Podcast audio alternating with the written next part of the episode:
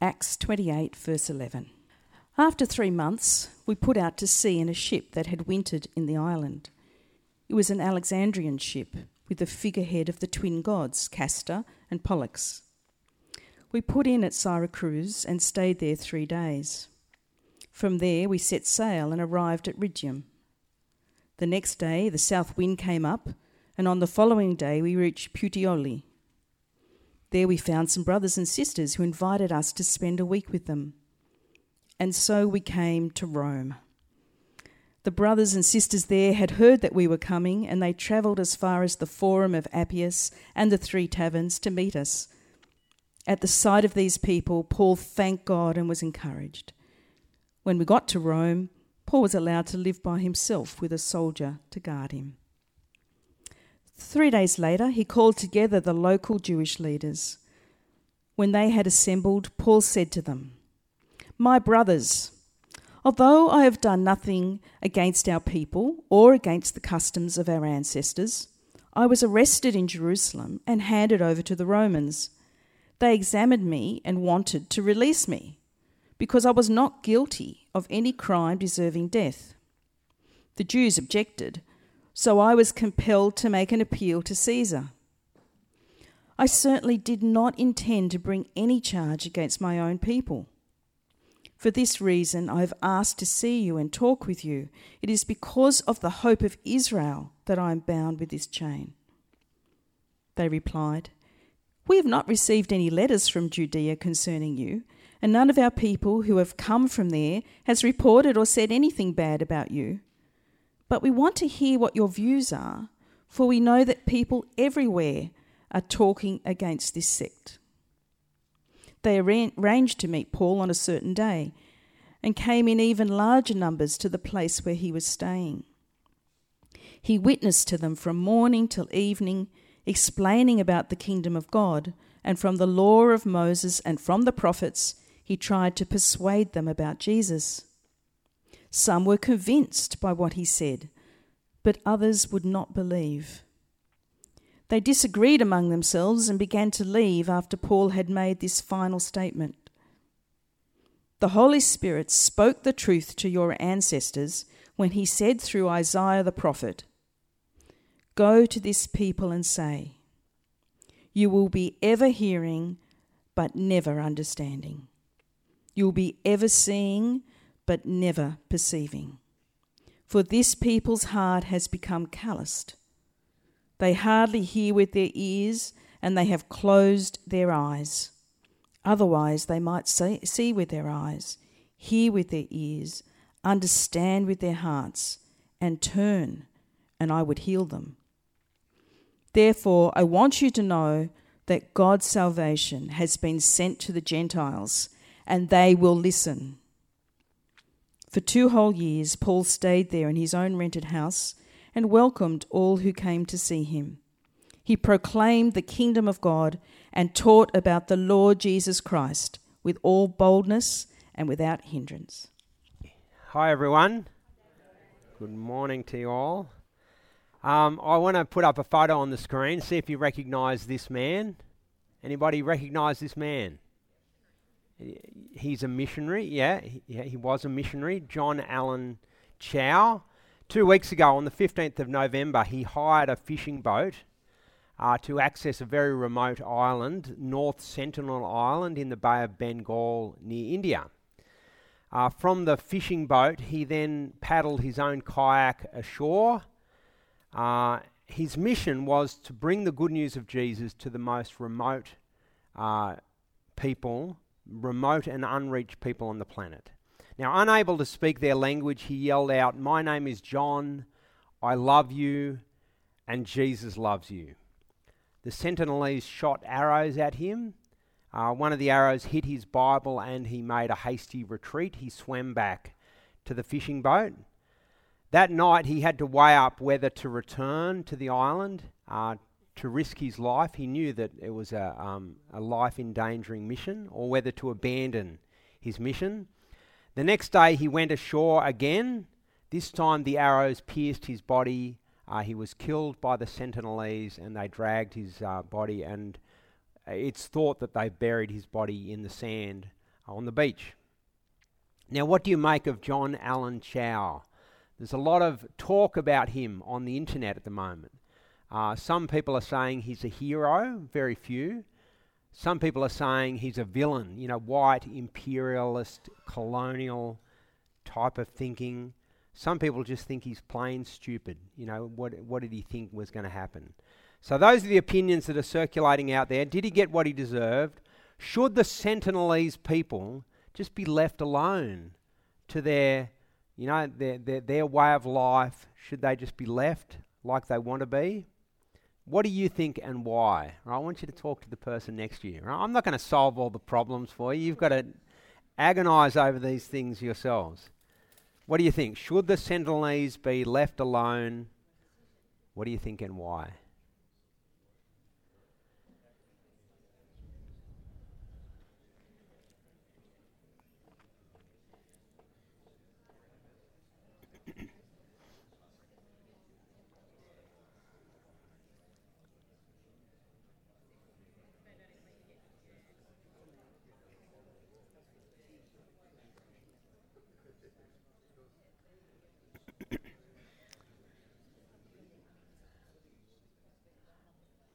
Okay.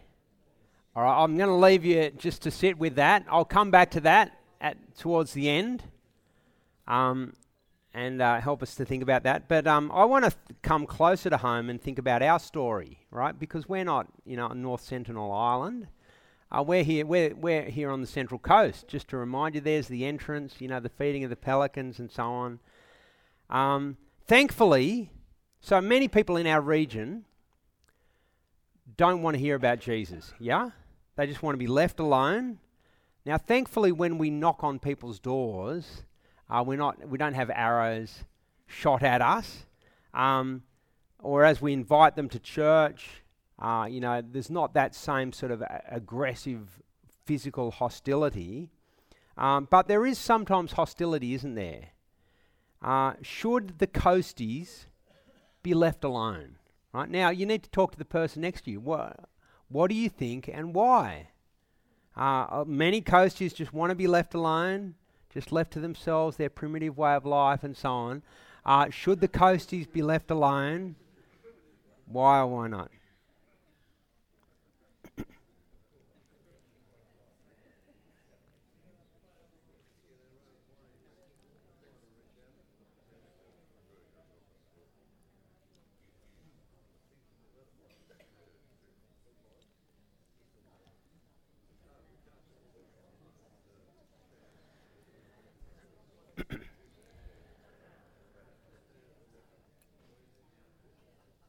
Okay. All right. You've had some time. So intriguing questions, isn't it? And I think a lot is revealed in how we answer those questions and the difference that we might place on those things. But this morning, our focus is the book of Acts. We come to the final chapter, and it's been a long journey. It was a long journey for Paul, but it's been a journey for us as well. It's been a terrific book to be studying. And as we come to the end, I want to look at the last chapter, but in light of the whole of Luke's writing. And what has God been teaching us through Luke? And firstly, I want to think about the purpose of Luke's writing. So what was his purpose in writing to us? Now, Luke is the author of Acts, but he's also the author of another book, isn't he? Which, not hard to tell what it is. It's the Gospel of Luke. So Acts is volume 2 of Luke's story, and it begins with the birth of John the Baptist and then the birth of Jesus. And we're looking at that next week. So you've got to come back next week and we can start the story all over again, right? So John the Baptist and Jesus' birth in the next couple of weeks. But even before the birth of Jesus or John the Baptist, Luke says this. So flick back in your Bible to Luke chapter 1. Listen to Luke's purpose. So I really want you to be flicking around your Bible today. No laziness amongst us. He says, "Many have undertaken to draw up an account of the things that have been fulfilled among us, just as they were handed down to us by those who from the first were eyewitnesses and servants of the Lord. With this in mind, Since I myself have carefully investigated everything for the beginning, I too decided to write an orderly account for you, most excellent Theophilus, so that, here's the purpose statement, so that you may know the certainty of the things you have been taught. All right, Luke's purpose, right from the outset of the start of Luke's gospel all the way through to the end of Acts, his purpose is to foster certainty in the story of Jesus. So Luke not only recounts the story of Jesus, but he makes sure that we know this story is grounded in history. He'll tell us about Pontius Pilate and King Herod and Caesar's decree, and he's very concrete in places and names. This is not your mythical once upon a time story, is it, Luke's gospel? It doesn't read like that in the slightest. It's real people, real engagements in real places that we can correspond with our real knowledge of history. Luke gives a lot of historical detail gained from eyewitness interviews that he carefully conducted and then ordered. Now, Luke, as he writes, is well aware that there are opposing views about Jesus. So he knows that many Jews regarded Jesus as a dangerous liar, a blasphemer, a troublemaker, a con man, one who stirs up riots and so on. And yet Luke and many others have a completely opposite view. He is convinced, as many of us are, that Jesus is God's King, God's long-awaited Messiah, the one foretold hundreds of years earlier by the prophets. And again, throughout Luke and Acts, what is it that Luke will point to as the key bit of evidence that Jesus is God's Messiah? What's the key bit of evidence? Raised from the dead, resurrection. See, the Jews cast their verdict at the trial. It was a mob rule, wasn't it? It wasn't a fair trial, but they cast their verdict. He's a blasphemer. They killed him. But the apostles keep saying, no, but God had a different verdict. God raised him up again from the grave to demonstrate to the world, this is God's King. The kingdom of God has finally come amongst us. And so in the final verses of Acts, chapter 28, verse 23, Paul is in Rome addressing his fellow Jews, seeking to persuade them about Jesus. So Paul witnessed to them from morning till evening, explaining about the kingdom of God, and from the law of Moses and the prophets, he tried to persuade them about Jesus. So it's not just storytelling for the sake of interesting facts. It's storytelling to persuade that Jesus is the King, that your life needs to change because of these facts about Jesus. And what was their response? Some were convinced by what Paul said, but others would not believe. Now, I've got those words "would not" highlighted because I think they're very deliberate words from Luke. It's not that they could not believe. It's not that they didn't have enough evidence to believe. No, Luke wants to point out that there's a prejudice that's going on, that there's an irrationality to unbelief. And we've seen it again and again, haven't we? The trials of Paul, as with the trials of Jesus, turned out to be a complete farce. You know, there was just mob rule. Crucify him, crucify him. Most of the people in the crowd didn't even know what charges they had Jesus up for. Why would you crucify him? But they just got caught up in the whole hype, the irrationality of the moment. The trial of Jesus, as with the trials of Paul throughout the second half of Acts, were not rational, thoughtful, clearly wrestled through debates. No, there was mob rule at its worst. It was prejudicial. And so Paul sums it up as he talks to his fellow Jews, which I don't recommend you pulling this verse out when you're talking to coasties, but their hearts are hard. They've blocked their ears. This is verse 27. He's quoting Isaiah the prophet. You've blocked your ears. You've hardened your hearts to God. You've closed your eyes. That's why you can't see and hear. It's not because of lack of evidence, but it's because you are prejudiced against God's King, Jesus. Now, tragically, my experience is the same today.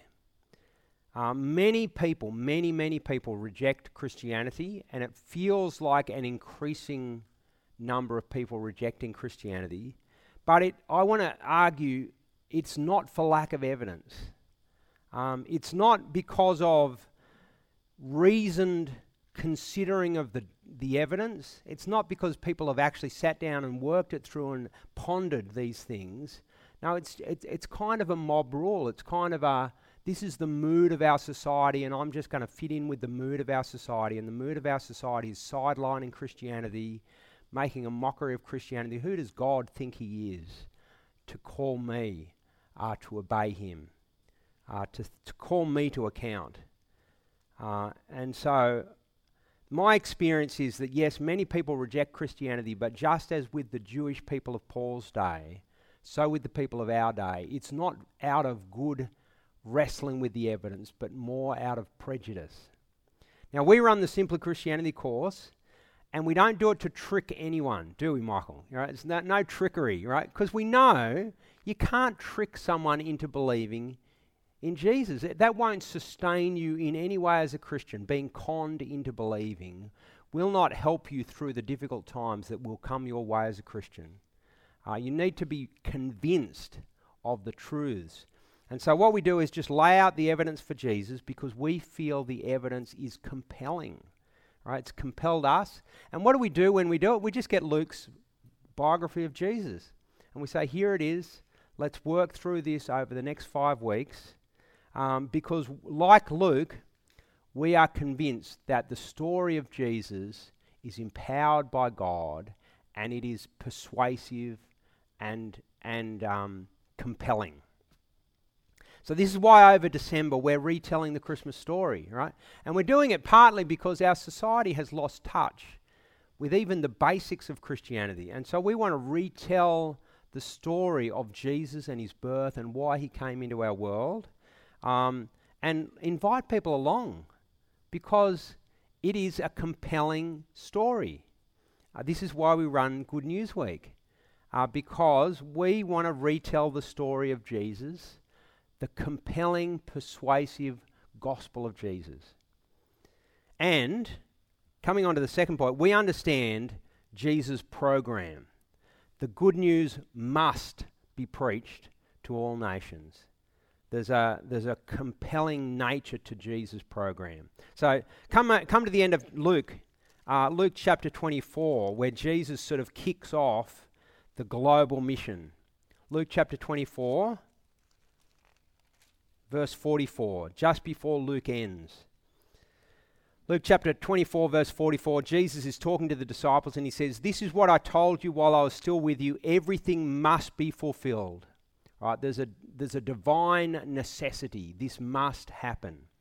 "And it's been fulfilled that is written about me in the law of Moses, the prophets and the Psalms." Then he opened their minds to understand the scriptures. He told them, "This is what is written. The Messiah will suffer, rise from the dead on the third day, and repentance for the forgiveness of sins will be preached in his name to all nations, beginning at Jerusalem. You are witnesses of these things. I'm going to send you what my Father has promised, but stay in the city until you have been clothed with power from on high." And so the book of Acts has been all about the good news of Jesus, this message of forgiveness. Imagine, like, the idea of standing before God to give an account is terrifying. You know, it's no wonder that people arc up against that sort of idea. But the idea that you can stand before God to give an account, but know that you have been washed clean and forgiven. This is why we call it good news, right? Because you've got to face up to the reality. We will all stand before God on that last day, but here is a chance to stand before him cleansed and forgiven, loved by him, welcomed into his kingdom, and to live now confident of those things. We are confident our sister Pat is now with the Lord Jesus because she had embraced this message of forgiveness. So Acts is all about this good news spreading from Jerusalem to the ends of the earth. And so by the end of the book of Acts, Paul is openly proclaiming this good news in Rome. It's moved from the backwater of Galilee to the city of Jerusalem, but even that, it was a backwater capital. But now we're in the epicenter of the Roman Empire, Rome itself, the epicenter of the ancient world. Now I want you to turn with me to Acts chapter 29. Acts 29, come over there. And what do you notice in Acts 29? That's good. Good on you. You're actually looking at your Bible. There is no Acts 29. I tricked you all. So although there is a church planting movement called Acts 29. Has anyone heard of this? It's very similar to the Fellowship of Independent Evangelical Churches, which we're a part of here in Australia, or the Geneva Network of Church Planting. Why do you think it's called Acts 29? Just put up, have we got Acts 29 logo there? I don't know if we do. There it is. Why do you think it's called Acts 29? It's the continuing story. Yeah, it's a great little idea, isn't it? Because the story of Jesus' gospel being preached to all nations, it's continuing today. It's an unfinished story, and we are called to be part of it. In fact, you get to the end of Acts 28, and you're sort of left with a feeling of, it feels like a little bit of an anticlimax. You sort of want to know, how does the story end? But that's the whole point. The story ends when Jesus comes again, but first, the gospel must be preached to every nation. And so Acts doesn't tell the story of how the Roman Empire became Christian by 300 AD, an extraordinary story, and how in spite of terrible persecution of Christians, somehow Christianity rose to become the official religion of the empire. Acts doesn't tell the story of how Christianity flourished in China under atheistic communist regime, and somehow this little underground movement just fanned into flame. It doesn't tell the story of one of the most important stories of the Lakes Evangelical Church on the Central Coast of Australia. And it seems to me, Acts is an unfinished story because Jesus' program continues to be in operation today. Yes? Right? To the end of the earth. And Jesus wants us to be part of that story, to take this good news to the Central Coast, to a people who desperately need forgiveness. Right? Just as all of us have only one hope, to stand before that God on the last day and to be forgiven. Because, man, if we were to stand before God on our own merits, we would have utterly no hope. Right? And so we need this good news of forgiveness. And Jesus wants us to be part of taking it to our world. And we do it, final point, we do it with God's power. The Spirit-empowered word cannot be stopped. So Acts chapter 1, right? So we notice what we're doing. We're going to the beginning of Luke, the end of Luke, the start of Acts, all the bookend parts. All right, so Acts chapter 1. Just to remind you, it takes a little while to find Acts chapter 1. Verse 8, but you will receive power, he's talking to his apostles, you will receive power when the Holy Spirit comes on you, and you will be my witnesses in Jerusalem, in all of Judea and Samaria, and to the ends of the earth. Right? There's the program laid out again, but Jesus reminds us that there will be a power engaged in this mission. God empowers Christians to preach the message of Jesus. And he does so today as well. So Acts chapter 4, verse 31, they were all filled with the Holy Spirit and spoke the word of God boldly. These are in your outlines, these ones. Filled with the Holy Spirit and spoke the word of God boldly. Acts 4:33, with great power the apostles continued to testify to the resurrection of the Lord Jesus, and so on. Now I just want to say, we mustn't drive a wedge between the word of God and the Holy Spirit of God. I hear some people do it, right? Even some of us, I've got to confess, can do this. So, you say, well, the Lakes is a word focused church, but other churches are more Holy Spirit, more Spirit sort of churches. Now, I don't know what you think about that. I am deeply disturbed about that because to say that we're not a Spirit church but we're a Word church, a church that's not a Spirit church is not a genuine Christian church. Right? Any Christian church is that which has been gathered by the Holy Spirit. He is amongst us. So to say, oh, we're not a Spirit church is more than an insult. It's actually to say we're less than Christian. But the same to say you're not a Word church, to say, oh, that church is not really a Word church, they're more of a Spirit church. Right?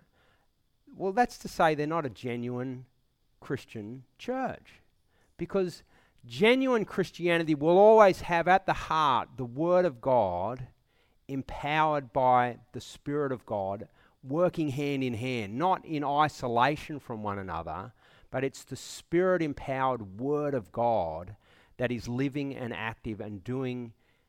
It's how Jesus completes his mission here amongst us today. So we want to have both. So I just want to point out in the Hebrew, in the languages of the Bible, right? So ancient Greek and ancient Hebrew, the word Spirit actually means wind or breath. Right? And so I want you to think about when I'm speaking to you, as I speak, my breath carries my words. And I'm sorry if I haven't brushed my teeth this morning for the people in the front, but my breath carries my words. And they have their impact, and some of you listen and some of you don't. No, well, some fall asleep, I've noticed, so... all right, so now when God speaks, his word is carried by his breath, his Holy Spirit, and it does his mighty work. Right from the beginning, this is how God has done things. So when God created the world, He spoke. He spoke, and his Spirit-empowered word was the creative agent which formed the world. And God continues to act powerfully in our world today, in his word, and in particular in the gospel of Jesus, the good news of Jesus. At one level, it's such an ordinary thing, speaking the message of Jesus. It's an ordinary message at one level, and yet it is empowered by the creator of our world, and it does his powerful good work of saving people, of bringing forgiveness of sins, of turning people back to him. So it's not word or spirit, but Spirit-empowered word of God. And have a look at the other verses there. Acts chapter 6, verse 7, the word of God spread. Those who had been scattered preached the word wherever they went. The word of God continued to spread and to flourish. The word of the Lord spread through the whole region.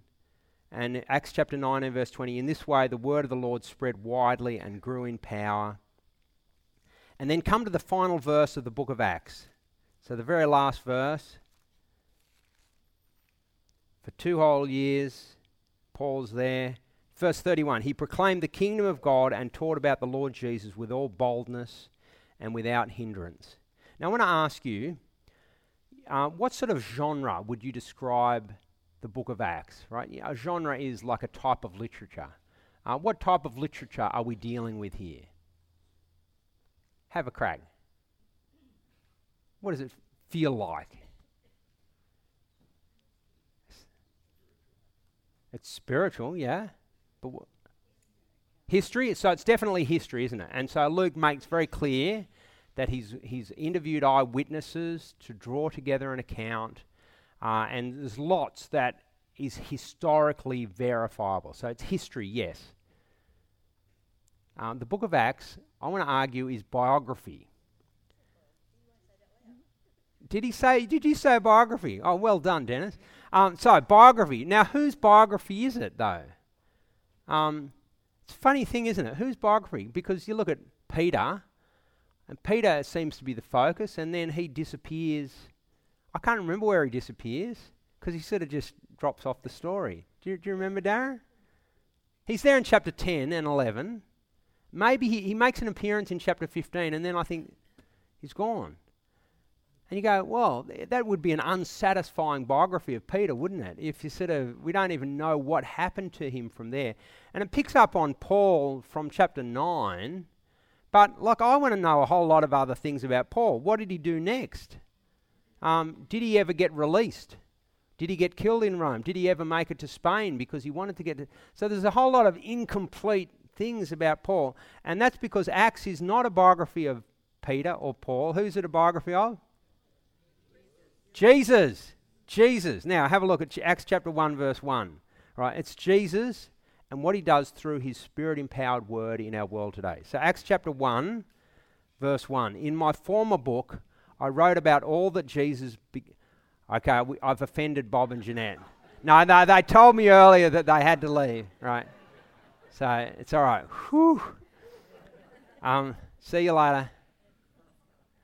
In my former book, I wrote about all that Jesus began to do and to teach until the day he was taken up to heaven. I think I've got this on the screen even. I don't know if I do, Caroline.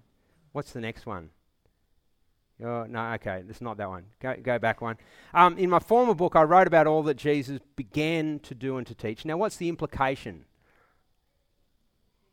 The implication is the book of Acts is all about what Jesus continued to do now that he was the risen Lord, sitting at the right hand of God, ruling our world. He can see the story's not over because Jesus is not dead, and he will continue to do his work through the book of Acts, as he pours out God's Holy Spirit, as his word is spoken by his apostles, the one he has appointed. It is the work of Jesus in our world today. Now, Paul probably wrote to Timothy while he was in Rome. I want you to have a, just listen. 2 Timothy chapter 2, verse 8.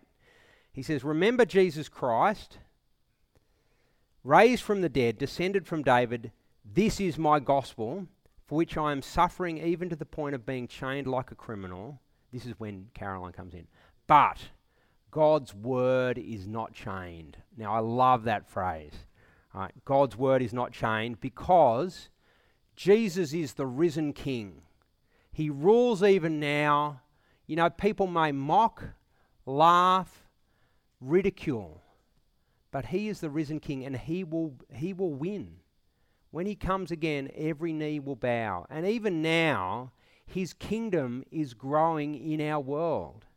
In spite of all kinds of opposition, his kingdom continues to spread. And he empowers his servants, you and me, to continue to boldly spread this good news.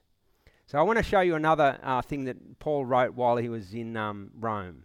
It's Philippians chapter 1. I'm pretty sure he wrote that while he was in Rome as well. You can flick over there if you want to. I'll read it out even if you don't flick there. Philippians 1 verse 12. Now I want you to know, brothers and sisters, that what has happened to me has actually served to advance the gospel, right? He's been in chains, imprisoned, but he says it served to advance the gospel. As a result, it has become clear throughout the whole palace guard and to everyone else that I am in chains for Christ. And because of my chains, most of the brothers and sisters have become confident in the Lord and dare all the more to proclaim the gospel without fear. All right, God's Holy Spirit continues to empower his people. And the way he does it, he gives us clarity. He gives us clarity about the message itself, clarity about eternal realities of heaven and hell. So there's clarity and courage. Clarity and courage going together is a powerful mix. You know, we want to be clear on the gospel, clear on eternal realities, clear on the need of our world to know about Jesus. And then God will equip us with the courage to take that message and to speak in spite of our fears. So come back to where we started. John Allen Chow, killed by the remote tribal people, the Sentinelese. Should the Sentinelese be left alone? Now, I want you to listen to what he wrote the night before he died. So I've got his letter on the screen. It's a bit hard for you to read. But he says to his mum and dad and friends, you guys might think I'm crazy and all this, but I think it's worth it to declare Jesus to these people. Please don't get angry at them or at God if I get killed. Rather, please live your lives in obedience to whatever he has called you to. And I'll see you again when you pass through the veil. This is not a pointless thing. The eternal lives of this tribe is at hand, and I can't wait to see them around the throne of God worshipping in their own language, as Revelation states. I love you all, and I pray none of you will love anything in this world more than Jesus Christ. And he signs it off, to the glory of God alone. Now, whatever you think of the wisdom of John Chow, his motivation is clear, isn't it? He wanted to be part of Jesus' mission. He'd spent years preparing for this mission. He'd done cross-cultural studies. He'd trained in medical work so that he could bring some medical help to the Sentinelese as part of forging a connection to them. And his mission was, I want to be part of Jesus' mission, bringing the good news of bringing the good news of Jesus to people who need to know about God and forgiveness and eternal life. And he says, don't think this is a pointless thing. The eternal lives of this tribe is at hand. All right, so you may disagree with the wisdom of how he went about it, but the motivation, I hope, if you're a follower of Jesus, you're gripped with something of the same spirit of the need for people to hear about Jesus. It reminds me of the story of Australian missionary Stan Dale and the Yali tribe in Papua, Indonesia. So Stan Dale, his daughter, Joy Crawford, is part of our church at the Lakes. 50 years ago, he too went to one of the most remote parts of the planet, the Yali tribe in the highlands of Papua, Indonesia. He too was killed. He too went in with basically no knowledge of the local language, because it was such a remote tribe. He too went in having to learn, once he hit the ground. And yet the good news of Jesus has transformed that remote community beyond his death at the hands of this tribe. So I want to just show you a brief video. Hopefully it works. Let's see how we go today. In the eastern highlands of the Jayawijaya Mountains, 60 or so scattered villages are home to a small tribe of 15,000, the Yali.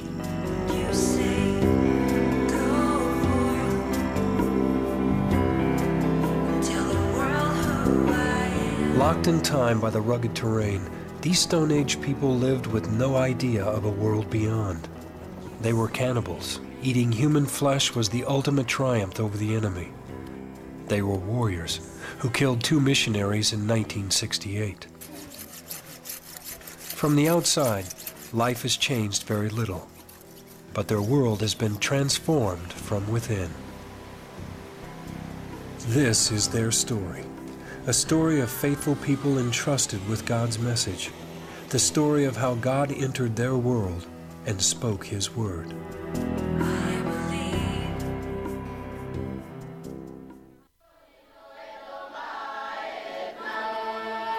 The outside world came to the Yali's force in 1961 when missionaries Stan Dale and Bruno DeLeo trekked into this area. The missionaries came with a new message about a life of freedom in Christ. Many Yalis believe because they heard the message, but when they are able to read the Word of God for themselves, it's like they hear God speaking straight to them from the Yali scriptures.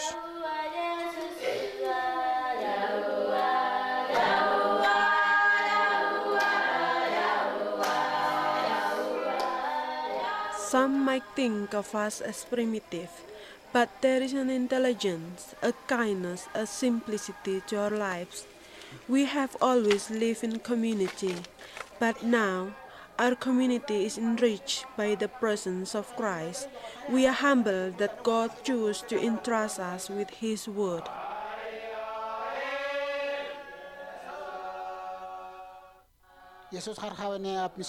We used to be ignorant. We didn't know you.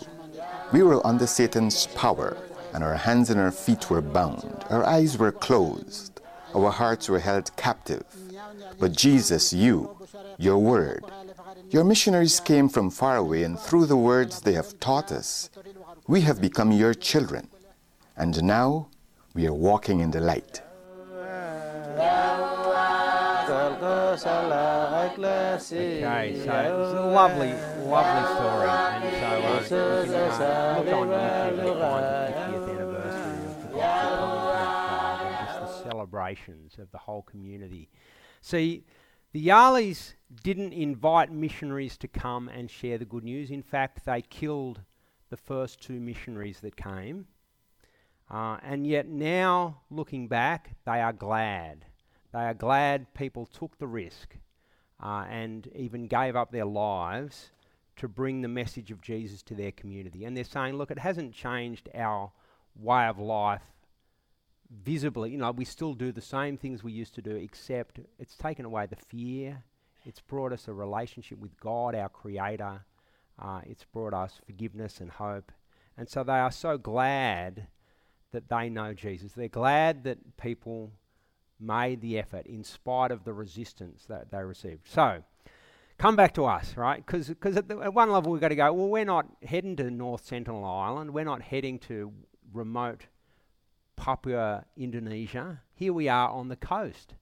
And we're called on to play our part in the unfolding program of Jesus, the unfolding story of the Book of Acts. Should the coasties be left alone?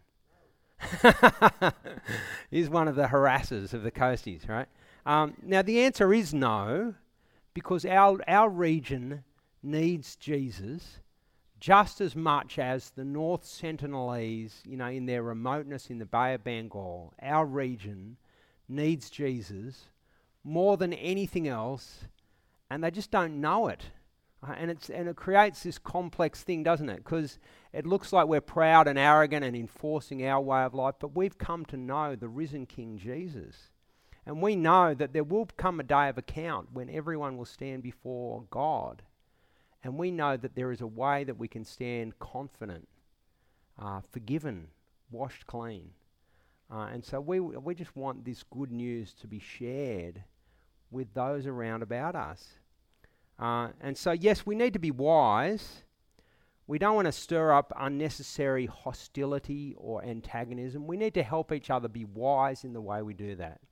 But I've got to say, I think we are wise. And that is, you look at Good News Week. You know, you look at these bunch of young, enthusiastic people that we've got here this morning. You know, the adults team, and they're just, there's 40 or so beavers, you know, faithful servants beavering around the place, serving. And what they're doing is to try to wisely, culturally, appropriately share the good news of Jesus.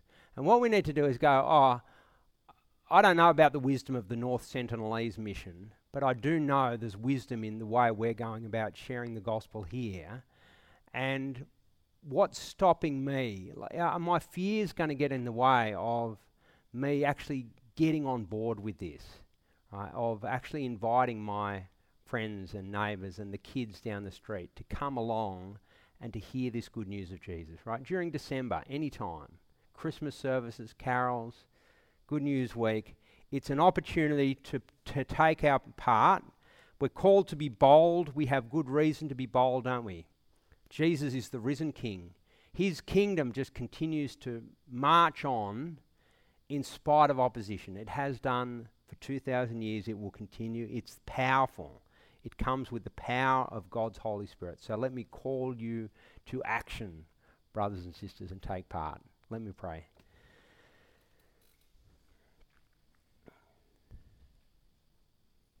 God our Father, we want to thank you for this good news.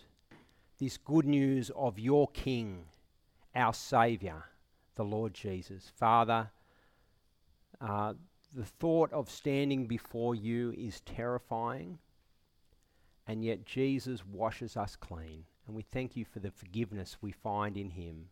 We thank you that you have turned our hearts back to you, away from the idolatry of our world, away from the false values of our world. And Father, we pray that you'll continue to stir in our hearts a confidence. We pray that our community, that we will encourage one another, that we'll give courage to one another to play our part in this great program of Jesus, of taking the good news of forgiveness and repentance to this region that you've placed us in. We pray that we will do it intentionally, wisely, lovingly, and we pray that you will do your great work in us, that we might be part of that story of every nation coming to bow the knee before the Lord Jesus. And we pray it in his name. Amen.